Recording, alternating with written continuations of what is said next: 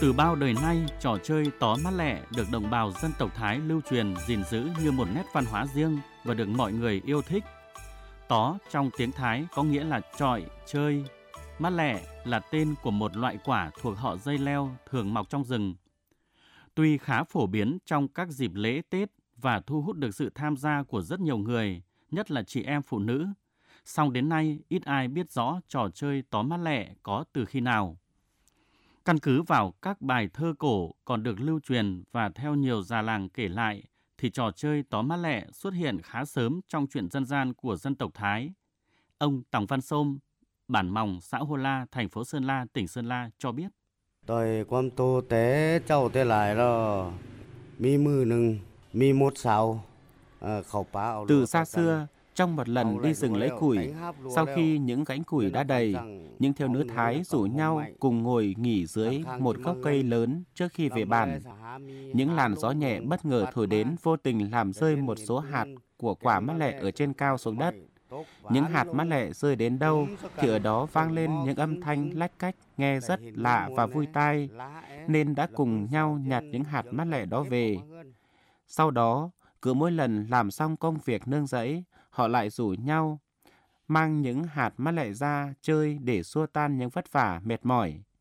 Lâu dần, trò chơi tó mắt lệ được nhân ra các bản xung quanh và trở thành một trò chơi khá phổ biến trong cộng đồng dân tộc Thái Sơn La nói riêng và khu vực Tây Bắc nói chung.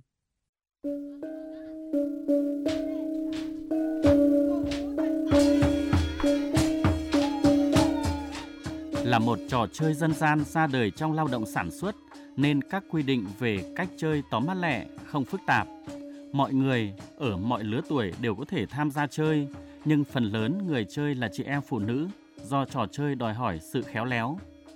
Địa điểm chơi tóm mắt lẹ khá linh hoạt, có thể là sân nhà văn hóa bản, một khoảng sân trước nhà hay một khoảng đất trống. Thời gian chơi không bị khống chế mà chủ yếu phụ thuộc vào số người tham gia trò chơi và mức độ khéo léo của từng đội của mỗi người chơi. Điểm riêng của tóm mắt lẹ so với nhiều trò chơi dân gian truyền thống khác của cộng đồng người Thái, đó là khi chơi, bắt buộc người chơi phải chia thành hai đội. Số người chơi càng đông thì trò chơi sẽ càng sôi nổi. Thông thường, mỗi đội chơi sẽ có từ 5 đến 7 thành viên. Và quá trình chơi, để giành được phần thắng, đòi hỏi thành viên mỗi đội phải thực sự khéo léo, đoàn kết trong từng lượt chơi, từng phần chơi.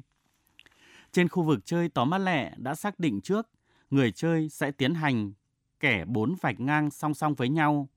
Vạch thứ nhất còn gọi là vạch xuất phát được kẻ ở đầu sân là vị trí đứng ban đầu của người chơi. Vạch thứ hai được kẻ cách vạch đầu tiên khoảng 2 mét được xác định là vạch giới hạn. Với vạch này chỉ áp dụng trong một số trường hợp riêng. Vạch thứ ba được kẻ cách vạch thứ hai khoảng 20 phân được xác định là vạch để đặt má lẻ Vạch còn lại được kẻ cách vạch thứ ba khoảng 50 phân, được gọi là vạch đích. Bà Cà Thị Thịnh, bản Co Pục, xã Trường Ngân, thành phố Sơn La, là người thường xuyên tham gia tó mát lẹ ở bản cho biết về các bước chơi tó mát lẹ. In mà lẹ là mắn mi xí lang.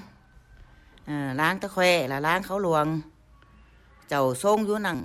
Bước thứ nhất, người chơi đứng ở vạch xuất phát đặt mắt lẹ lên đầu gối, dùng ngón cái bật mắt lẹ đi sao cho chúng mắt lẹ đội bạn và bay qua đích, gọi là lang kháo luồng. Bước thứ hai, người chơi đứng ở vạch xuất phát tung mắt lẹ về phía hàng mắt lẹ đặt sẵn. Mắt lẹ dừng ở điểm nào, lấy điểm đó làm điểm bắn. Lúc bắn, người chơi sẽ ngồi xổm xuống đặt mắt lẹ lên đầu gối và dùng ngón tay cái bật mất lẹ đi, sao cho chúng mất lẹ đội bạn và bay qua vạch đích, gọi là lang kháo nổi.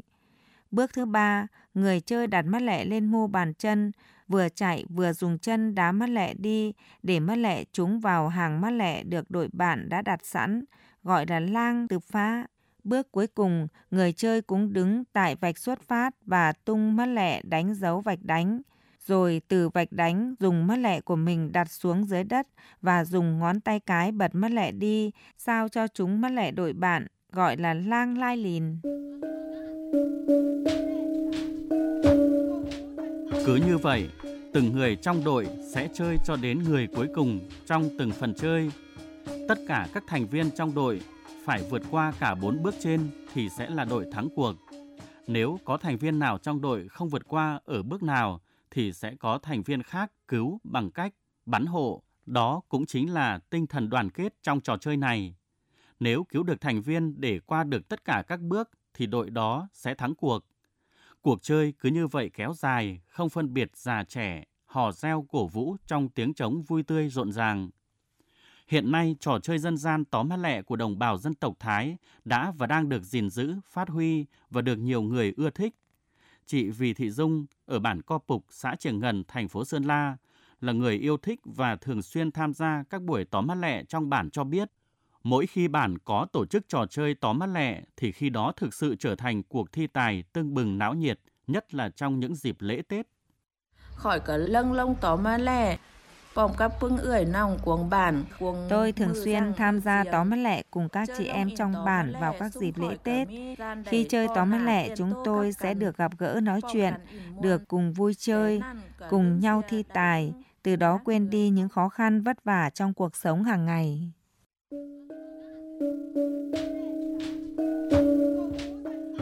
Đến với các bản làng đồng bào Thái ở miền núi Tây Bắc trong những ngày đầu xuân, du khách bốn phương chắc chắn sẽ có dịp được hòa mình trong không khí sôi nổi của hàng loạt những trò chơi dân gian truyền thống đặc sắc, nhất là trò chơi tóm mắt lẹ.